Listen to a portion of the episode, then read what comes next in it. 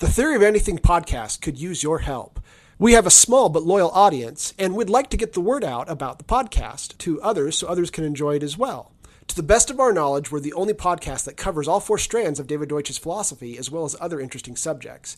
If you're enjoying this podcast, please give us a five star rating on Apple Podcasts. This can usually be done right inside your podcast player, or you can Google the Theory of Anything podcast Apple or something like that. Some players have their own rating system, and giving us a five star rating on any rating system would be helpful. If you enjoy a particular episode, please consider tweeting about us or linking to us on Facebook or other social media to help get the word out. If you are interested in financially supporting the podcast, we have two ways to do that. The first is via our podcast host site, Anchor. Just go to anchor.fm slash four dash strands, F O U R dash S T R A N D S. There's a support button available that allows you to do reoccurring donations. If you want to make a one time donation, go to our blog, which is fourstrands.org. There is a donation button there that uses PayPal. Thank you.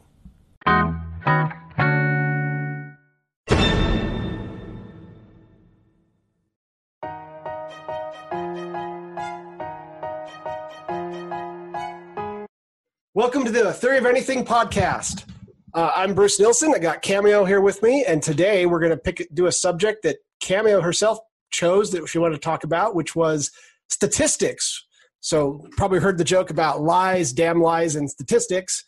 Um, that's what we're going to talk about today: is how people use statistics or misuse statistics.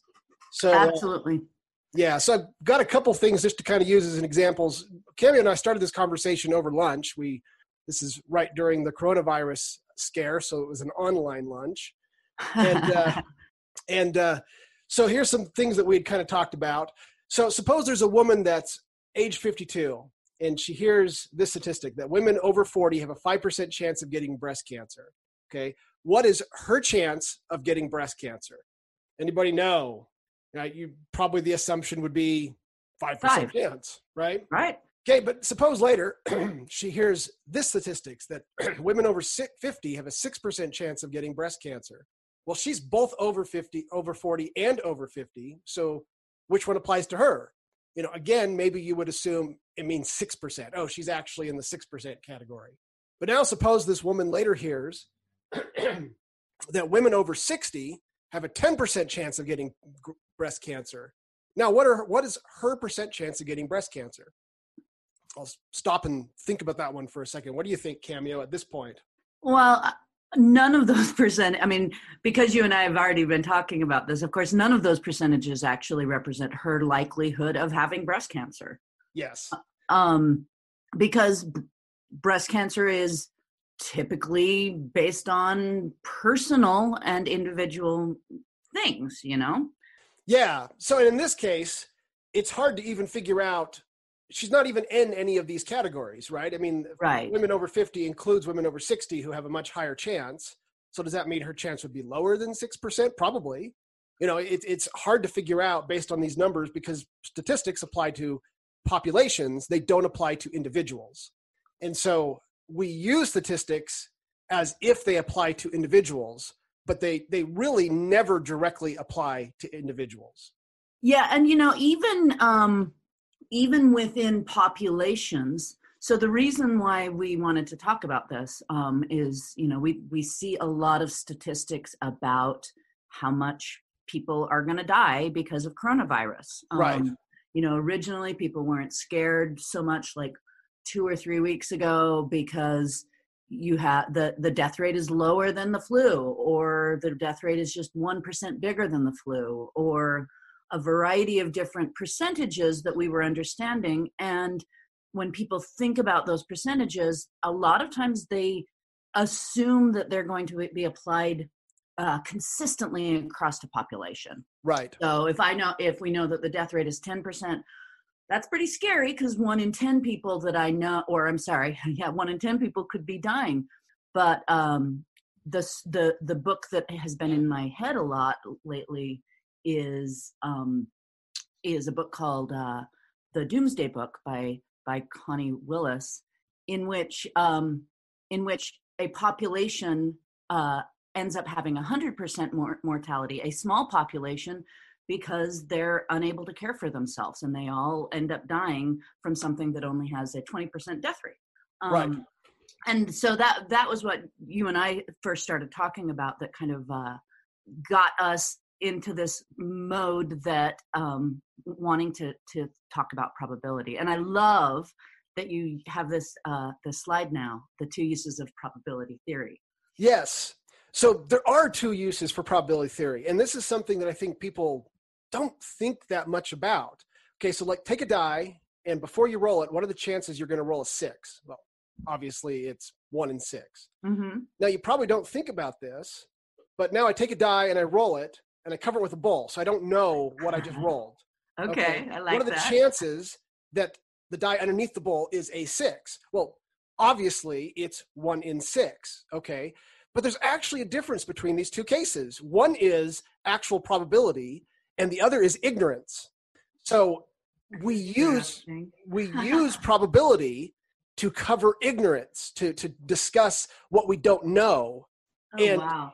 And in fact, this is probably the main way we use probability theory today is to discuss things. And now you can see from this example that it makes some sense, right? This isn't just something stupid.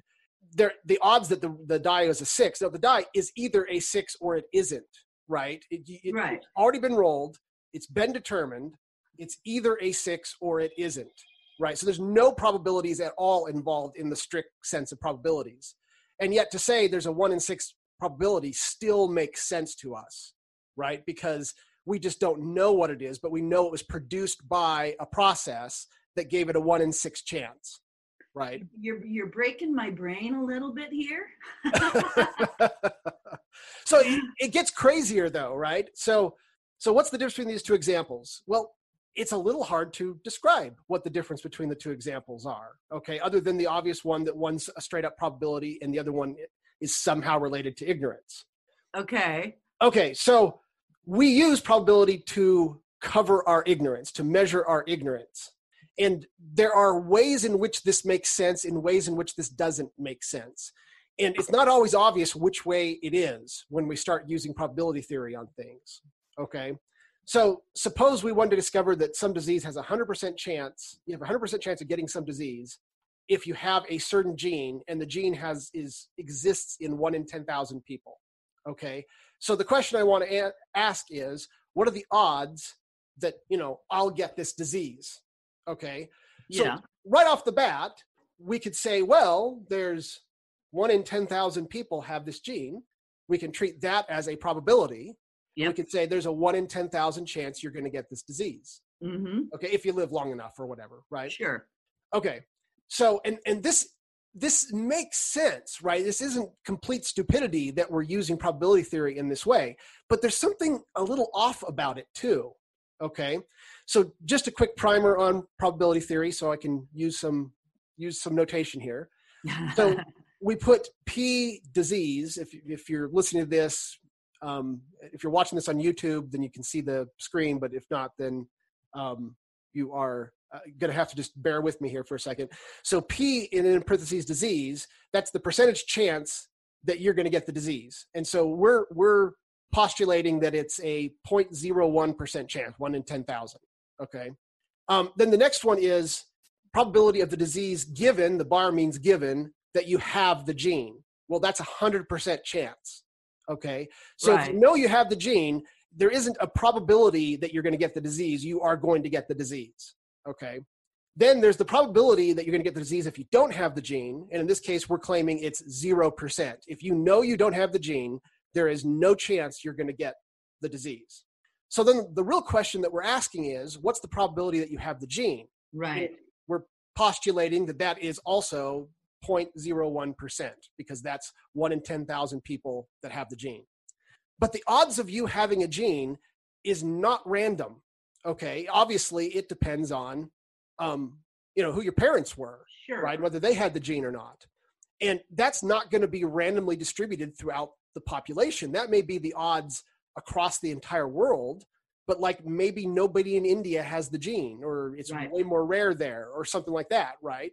So, which population you're a part of matters in this case. and that odds 0.01% isn't really going to apply to you right? It's it's just it's the best we could come up with to express our ignorance if that makes any sense.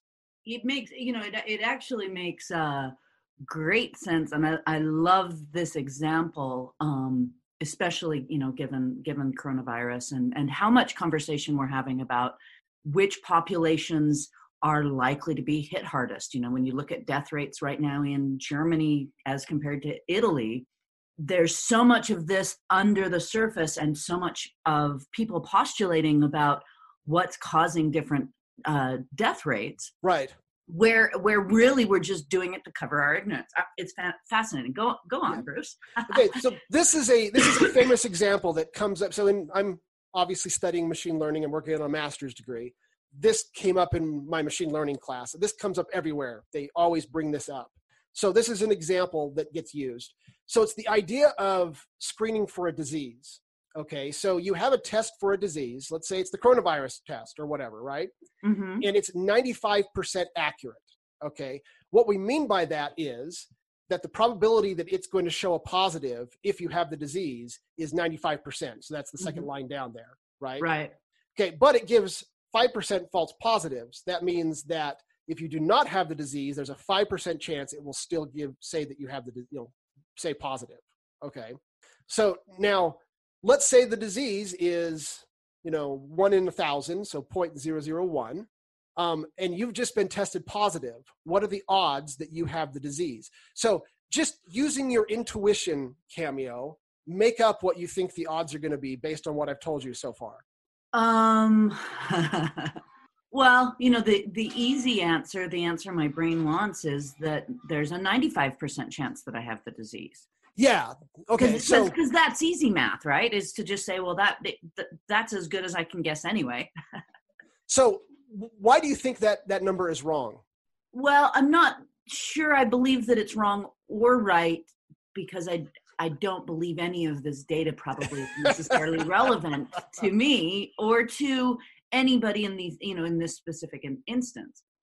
All right. So there's actually a way to calculate the actual probability using something called Bayes' theorem, which deserves its own show. So I won't get too far into it. Uh, if you look on the screen here, though, I give what the formula is for Bayes' theorem.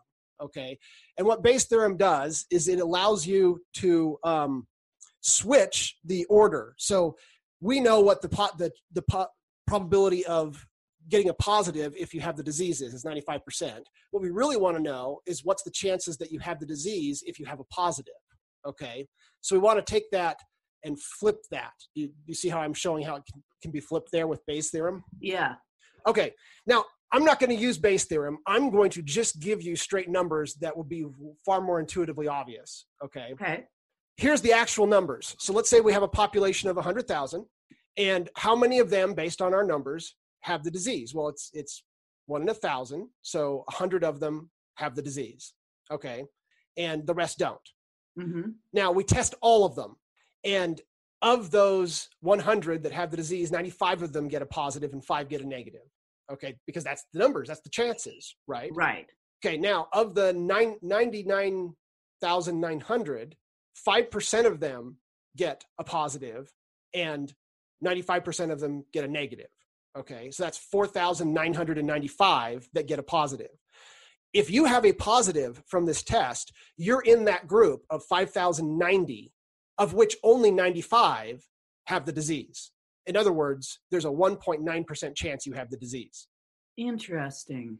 Okay, Okay. If I So- tested positive. if you tested positive. So this is actually why it doesn't make sense to have a screening test like this and give it to the whole population. So this is this this assumption here is that we're giving it to the whole population, which in this case we're saying is 100,000 people. Sure.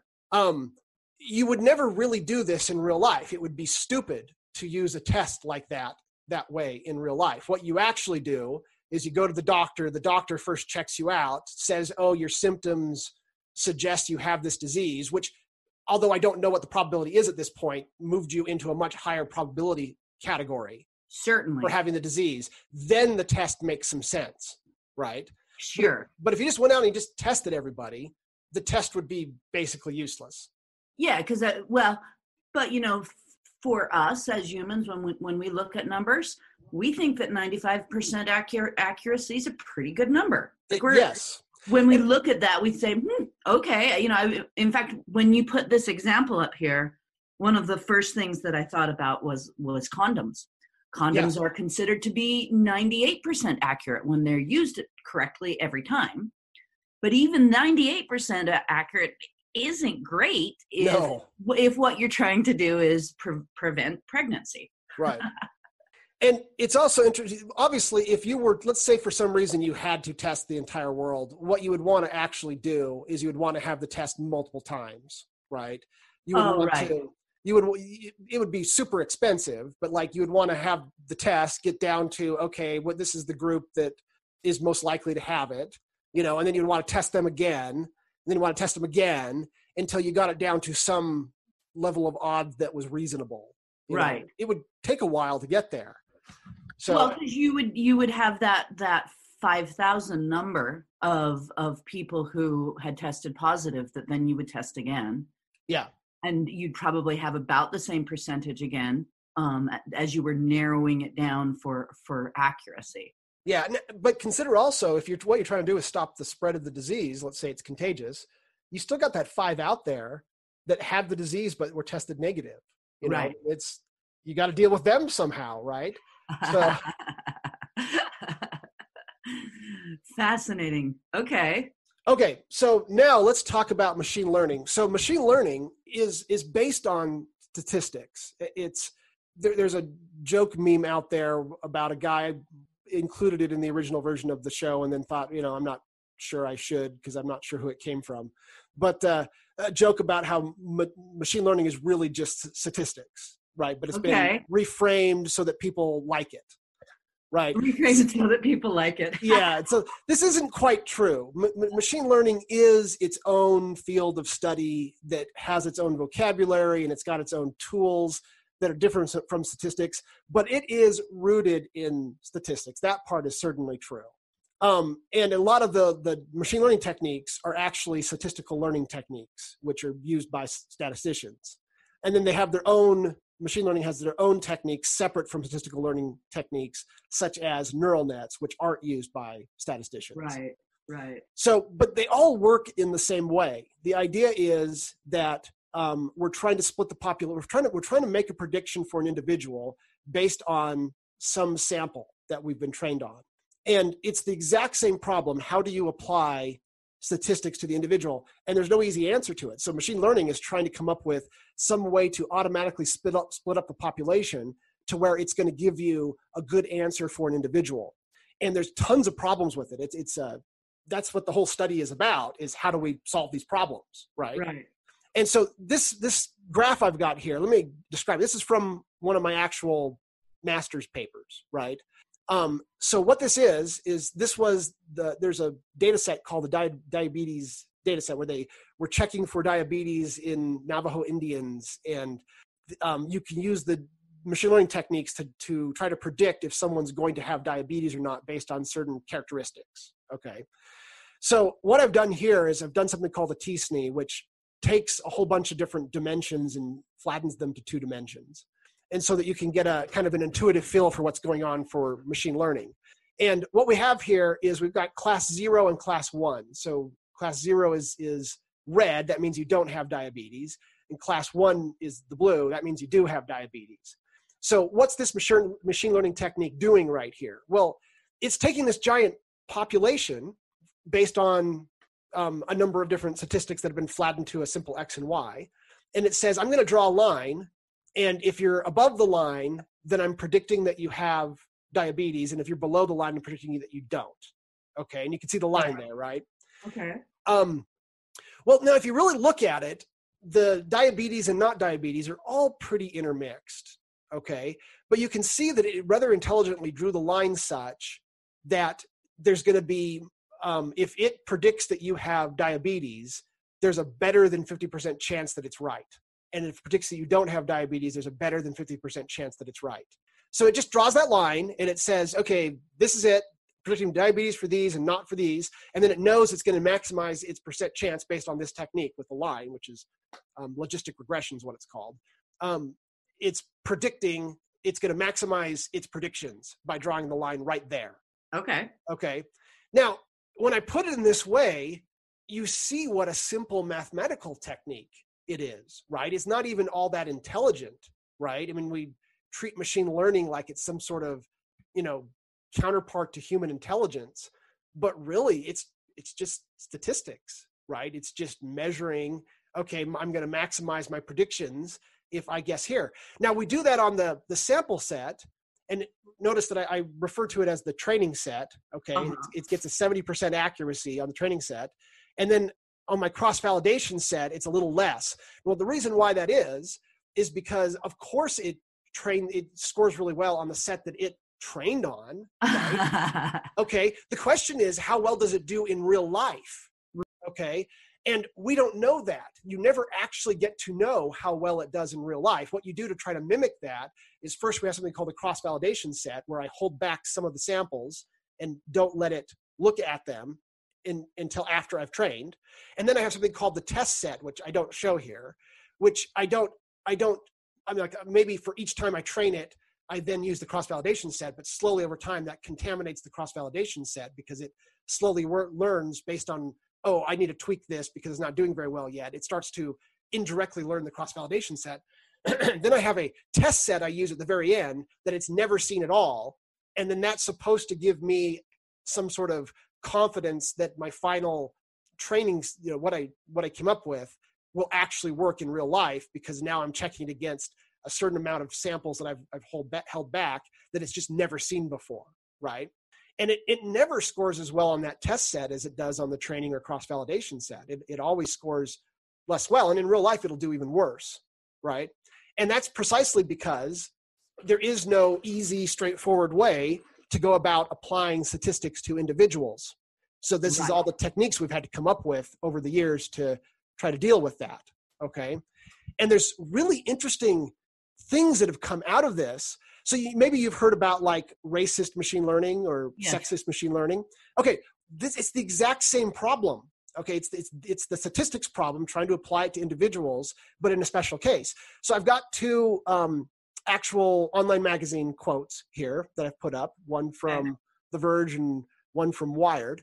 And on The Verge, it talks about how Google Photos had a problem where it was classifying um, some you know somebody noticed that their that the photos of their of their African American friends were getting tagged as gorillas, and okay. and so to they were embarrassed by that. So how did they take care of it? They simply removed gorilla as a label, so that it didn't it couldn't possibly do that. They they didn't have any direct way to go in and try to get it to tag correctly. So they just removed gorilla as a label, and that way it it couldn't do that, and they wouldn't be embarrassed by that. So they didn't really ever fix the problem at all. The other one that's interesting is the Wired story. So, and this, the way they word this kind of downplays what's really going on here. The idea was is that they had this thing that could predict your gender from your photo, and okay. it worked. It worked really well. Okay, but it what if you were and it says that if you were a um, if you were white, it would predict well, but if you were a African American woman um, or a woman with darker skin, then it tended to error a lot. Okay, well, what's really going on here is that its sample set was probably based on a population in, say, the United States or something like that. Right. There, there, were more white people than there were um, black people. And so when it trained, it found dark skin as a, as a good predictor um, that it should guess that it was male. So it tended to guess that black women were male. Oh, interesting. Okay. And because they're only a small part of the training set, this didn't really screw up its statistics for trying to do the predictions. And so it made it so that the the end result of the predicting engine was really only useful if you were white, right? Right. And so what they had to actually do is they had to go back and do a separate training just for um, African Americans so that it would learn to predict correctly, not using skin color as the basis. Um, you know, go ahead. Well, just the, the it's super fascinating. The, the first example Google dumps tons and tons and tons of money into things like this. Like that they they might have been appalled at the mistake. The, the, this quote says, "Nearly three years on, Google hasn't really fixed anything," and so I'm assuming this was in 2018. What do you think Google's trying to do to to to deal with that these problems? I mean, I I assume that that the fact that they haven't done anything is it, in a little bit it, it it's misportraying. I'm assuming that they're actually trying to fix the problem. Yeah. So you know there are techniques you can use to fix problems like this and this is actually a big area for study right now is how to make they they usually say it how to make machine learning not racist uh-huh. but, but there's a there's a broader problem here which is how do you just make machine learning accurate to begin with so that it, right. it, it, it isn't trying to make guesses for a broad population but is better at making guesses for the population that you are a part of that you care about right? And there was an interesting um, similar study to this. Um, there was that that guy that SolutionStream's done some business with Ben. I forget his last name. Ben Taylor. Oh yeah, yeah, yeah, yeah. I, yeah so I, I, went to one of his um, talks at a conference, and he had created a um, a machine learning a, a an engine that would take a picture of you and then tell you how good looking you were. Okay, interesting and um and obviously there's there's ethics around that too you know i mean like do you want your kids to take a picture of themselves and then get rated as a four you know? Mm-hmm. sure. Um so but but it worked okay? It, it it would take a picture you could put Keira Knightley into it and it would tell you that she was good looking you know? Okay. i mean it, it, it actually did properly predict if this person is good looking or not right? And um one of the things that he pointed out is that they had to do special training to try to get it to so they, they, they their data set they got was off of they found some dating site where they could download the data. So okay. they could download the pictures they could download the ratings from real people right? Interesting. And that was and so they downloaded they took this data off this site and if i remember correctly they had to slowly download it so they didn't get caught and took the data off this site and um, then trained on it now, here's the thing though. You're you're being trained on a population that matches whoever that dating site catered to, which for the sake of argument, let's say that's the United States. Okay. okay. Well, you're going to have a matching population that matches the racial breakdown of that population. Absolutely. So obviously African Americans are going to be in a minority, right? Sure. And so they would then do these ratings and what would happen of course is because i mean and you can look this up there's certain races are more popular for dating than other races right it's okay. yeah. th- this is something that's actually been shown well on a number of different studies on dating sites well it would match those so it, it would rate if you have some race that was less popular for dating they would get automatically rated lower um, in terms of their looks so what he did is he would tweak it so that it would rate equivalently no matter what your race was by only looking at just that population and then giving a rating based on just that population. So um, it would it was so if it's giving you a seven, then you're a seven for that subpopulation rather than for the overall population. And that was his way of making it non-racist. Oh, interesting. Okay? Now, one of the things that's interesting here, though, is let's say that you're just a regular person on a dating site, the the pre-adjusted numbers actually may well represent your views, right? So yeah. you've adjusted it so that it's not racist, but it, it's actually in a sense less accurate in terms of prediction for certain people now, right? Presumably the people in the mm. majority. Right, because because because while the population itself may not be racist, it is likely to find the things that it finds attractive attractive. That's right. Yeah, fascinating. Okay, so and it kind of shows how there's no real easy answer for these questions, right? Is you're when you make it so that the machine learning isn't racist, you are giving up a certain amount of accuracy to do that, or you have to find some way. I mean, and there's other interesting things that come out of this. For instance, the fact that even if you don't have race in your training set, it, it might be able to figure out race through your zip code or something mm-hmm. like that, right. right? and so it, it might end up becoming racist even if there's not an ounce of race listed anywhere within the numbers that it's playing with. Um, if it has some sort of correlation to race, it will still find it and use it.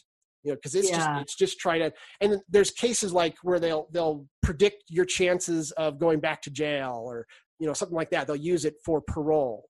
Uh-huh. And and you know, if you get a case like that, you know, it, it if it starts using race and it starts saying, okay, you know, all black men are going to not get parole right. Right. Now you're really talking about straight up racist machine learning where it's greatly favoring one race. And you can see why people would want to come up with some way to tweak that so it doesn't do that anymore.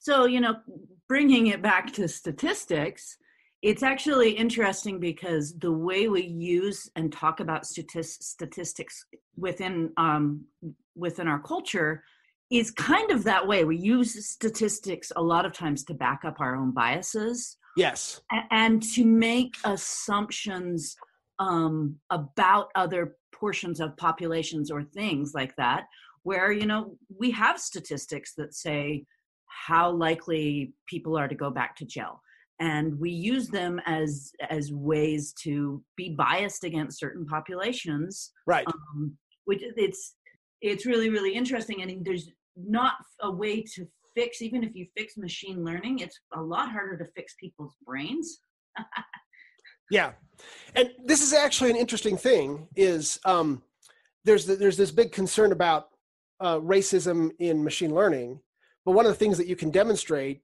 is that humans are biased, racist, sexist, right? Um, and even when they're not intending to be, they can be. Um, but there's some really interesting ones out there. Like there was uh, there was a, somebody had found statistically. So th- they gave they had these these inmates in jail, and they gave some of them facelifts, plastic surgery, so that they would be more attractive and they found that the ones they gave the surgery to didn't return to jail and so they had this theory where they said okay it must be that now that they're more accepted because they're more attractive that they're able to go get a job become part of society and there's no reason for them to go you know rob a bank and come back to jail again right? Uh-huh. so this was the this was the original theory. Well some scientist came up with this alternative theory. He says i, I wonder if that's not what's going on. So he went and he, he did a study or i don't know if it was a he or a she but i'm going to say he.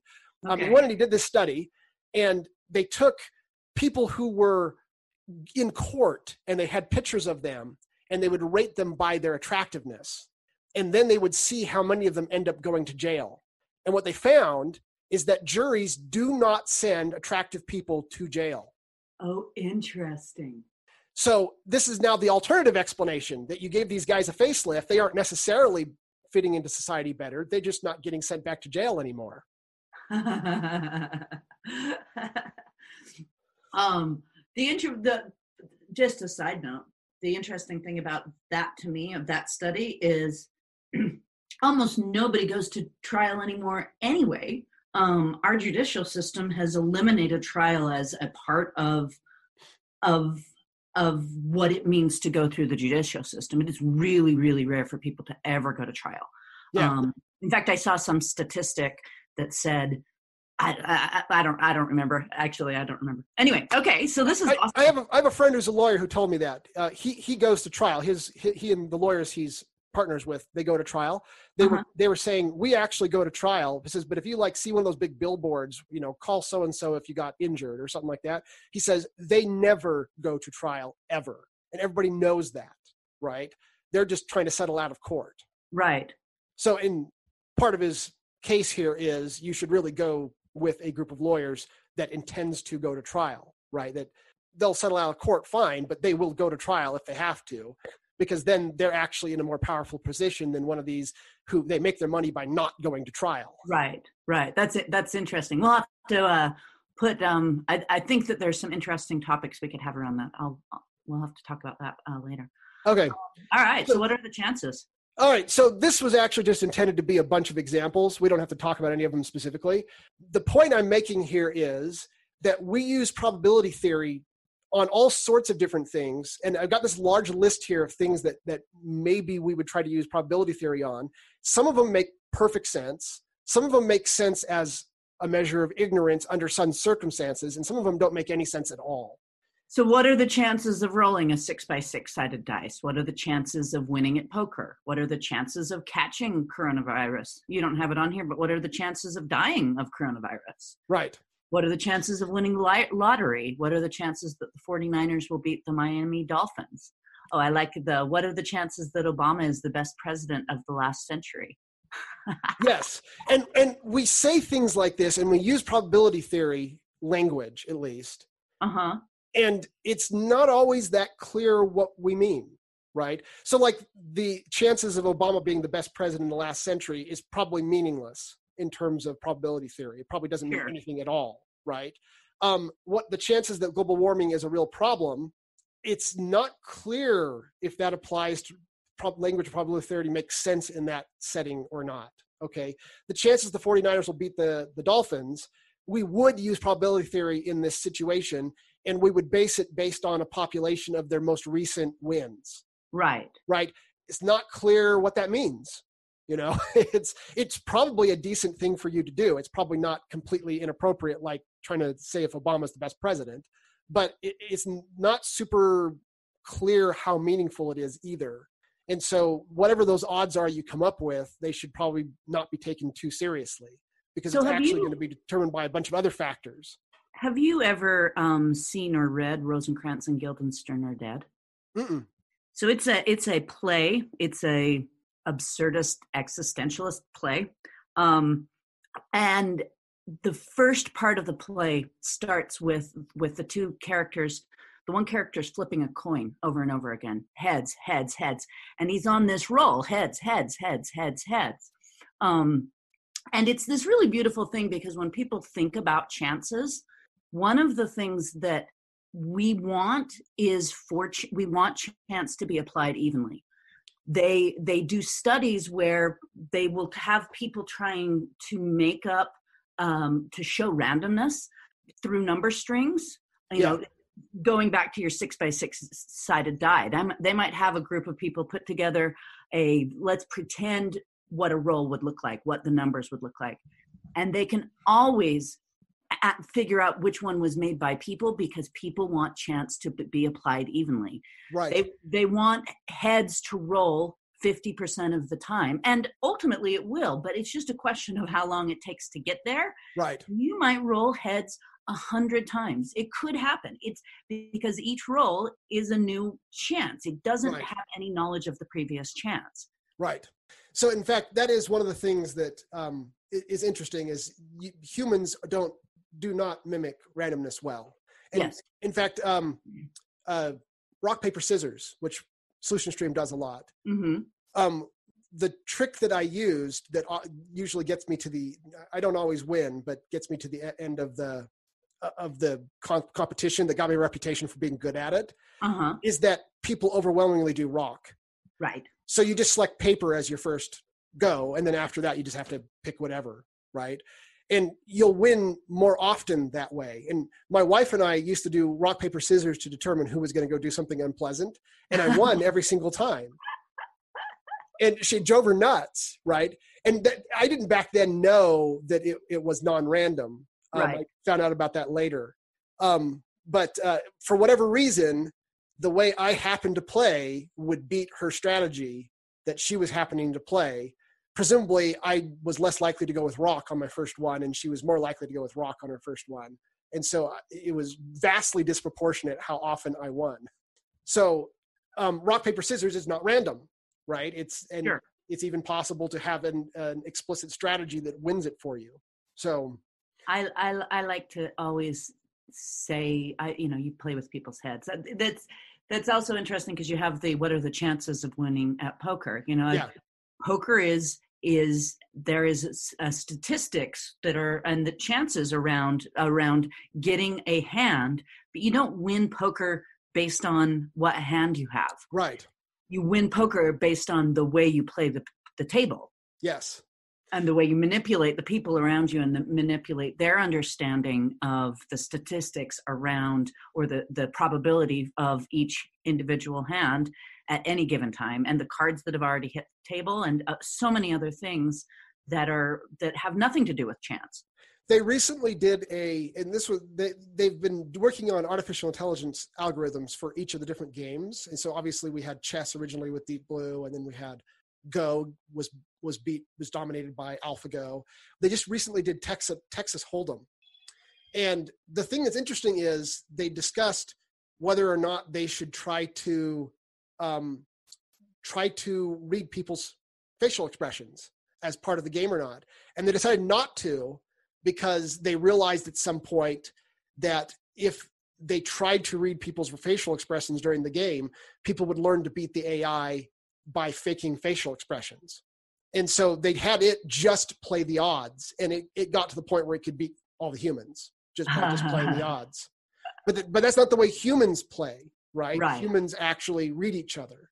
So anyhow, yeah, and and that's why I use that as as an example is because poker is not a purely chance thing. You know, it, it, it seems like it's heavily based on chance, and it is, but it, it really isn't truly all chance.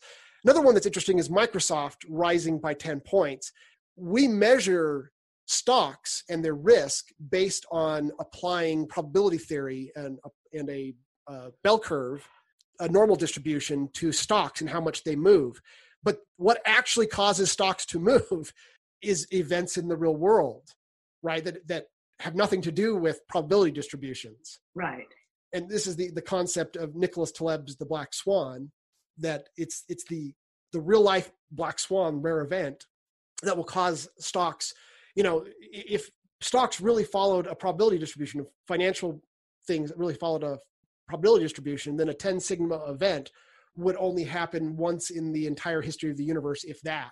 Whereas they happen all the time on the stock market Sure. you know once every 50 years or something like that right rare but not that rare um, and in fact the those rare moves are what determines you know half the value of the stock market and so um, if you like only had your stock your money in the stock market on you know the top 20 moves for the decade or something like that that would be half the value of the stock market um, and, so we try to use probability theory in this case, it is something to do with probability, but it's just not probability theory, right? It, it's determined by something else entirely. It, it, the random events that are just completely unpredictable, that do not follow probability theory at all. And this is what Nicholas Taleb's The Black Swan, the book The Black Swan, is about, is the fact that we're trying to use probability theory in situations that have something to do with probability, but do not follow probability distributions. Right.